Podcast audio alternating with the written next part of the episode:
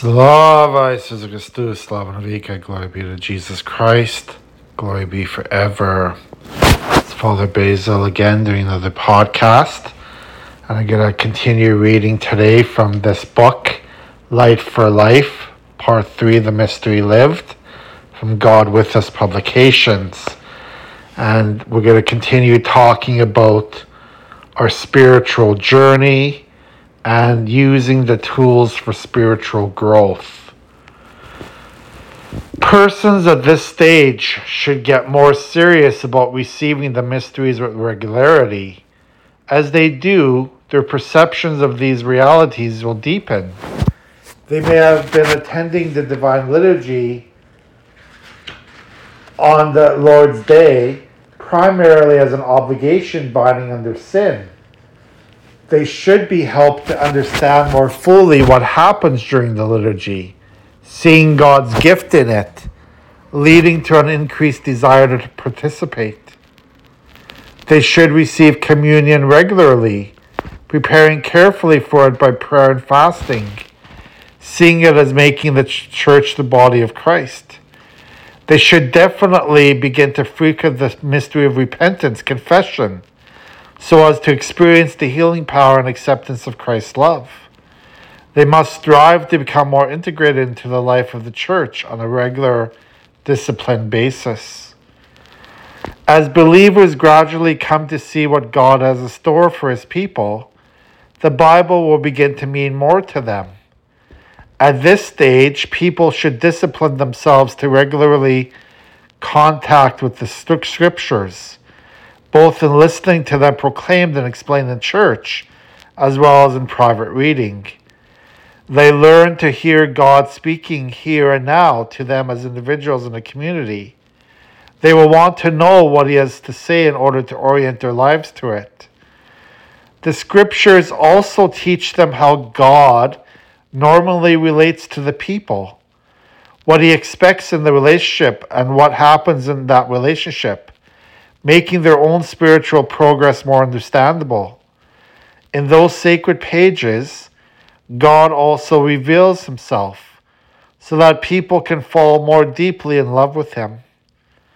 Spiritual reading should also be directed towards books on spirituality and the Christian life, as well as the lives of the saints.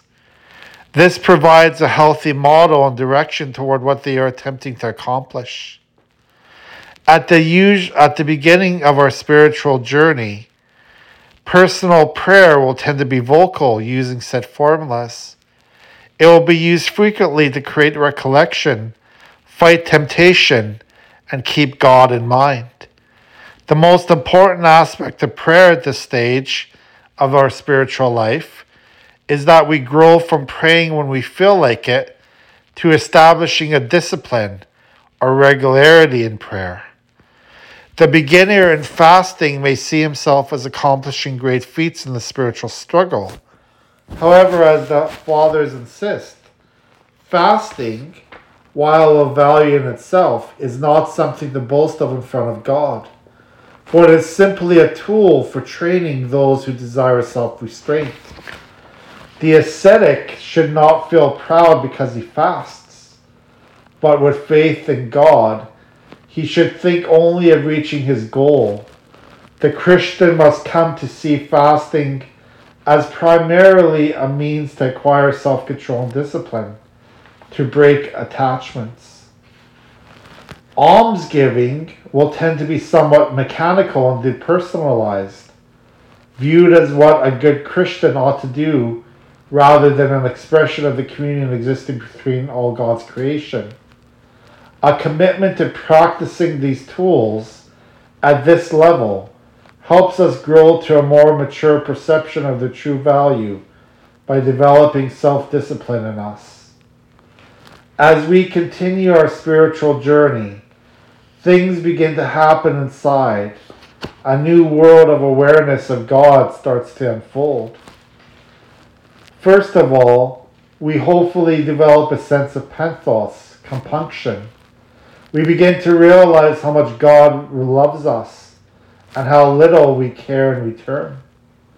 We are much like the teenager who is totally overwhelmed when he finally realizes how much his parents really love him. The result is often tears of joy and sorrow mixed together. This cleanses us and moves us to do more to get closer to God. The tears that come after baptism are greater than baptism itself, though it may seem rash to say so.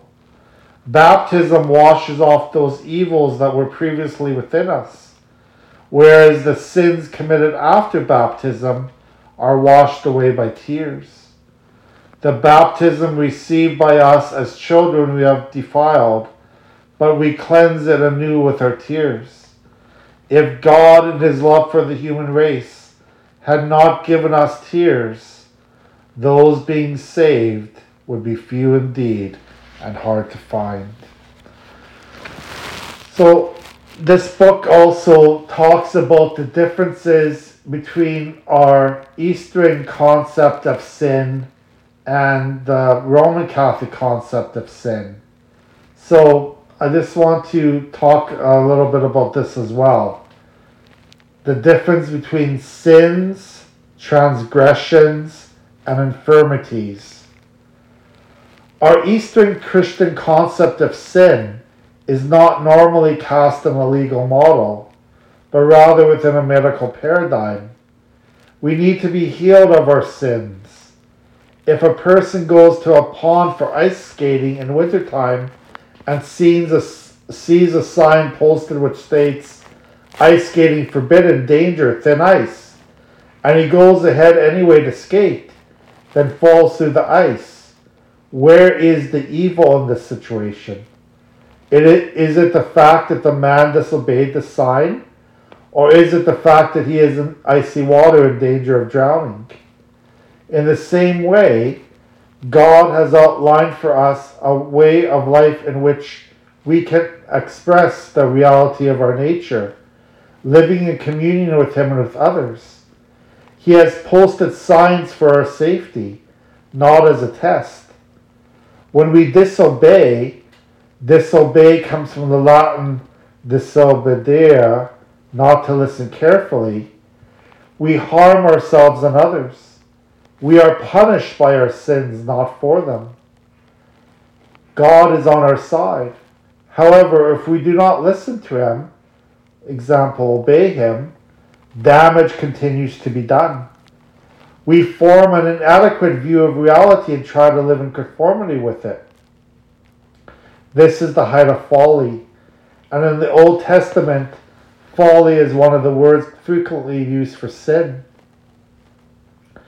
In the beginning prayers, said at the start of every service and time of prayer, we use several words to describe, describe moral lapses. Lord, forgive us our sins. Master, pardon our transgressions. Holy One, look upon us and heal our infirmities for your name's sake. Each of them refers to a different dimension of our brokenness. So, sins refer to the conscious, willful acts of not heeding the signs. They damage us as well as others and lead to a weakening or termination of our communion with God, our true self, and others. Transgressions, referred to in other prayers as unwilling, unknown, or involuntary sins, concern situations or acts in which we have not knowingly disregarded the signs, but have been involved with acts that nevertheless cause damage. We are not guilty of the damage knowingly or freely, but it has occurred. Thus, we must pay taxes, but some tax revenue is used for things which we as Christians cannot in conscience support. If I throw a ball to you and you fail to catch it so that it breaks a window, we have not voluntarily broken it, but the damage has been done and we are involved. Infirmities refer to personality traits, attitudes, or weaknesses, which, while not sinful in themselves, nevertheless lead us into sinful situations. For instance, having a hair trigger temper is not in itself immoral, but it does lead to concrete sins. So that's very interesting what we just read today. So, uh, going back to our uh, tools of spiritual growth, how do we use those tools of spiritual growth? So, um, no, going to church on Sunday shouldn't be, we shouldn't just think of it as well, if we don't go to church, we're going to get punished by God. We should see it that we want to go to church because we know that it's going to help us in our eternal salvation. The same with every sacrament. We want to receive the body and blood of Christ because we know it's going to help us get to heaven. We want to go to confession regularly because we know that when we go to confession, we get those um, graces of God to live a better life and to be holier and to be closer to God in every way. So this is why we we uh, take these sacraments or take advantage of these sacraments all the time. And, and one thing it said here also spiritual reading. We have to read good material. We have to read holy material and, and avoid that material that causes us to sin. You know? And, and, and this is important as well. We have to read books that are spiritually based, that are you know, holy, that are Christian, that are Catholic, and avoid books that are immoral. You know, avoid books, avoid those things that make us sin. We have to do that. All right. So I'll talk more about this in another time. God bless. Good night.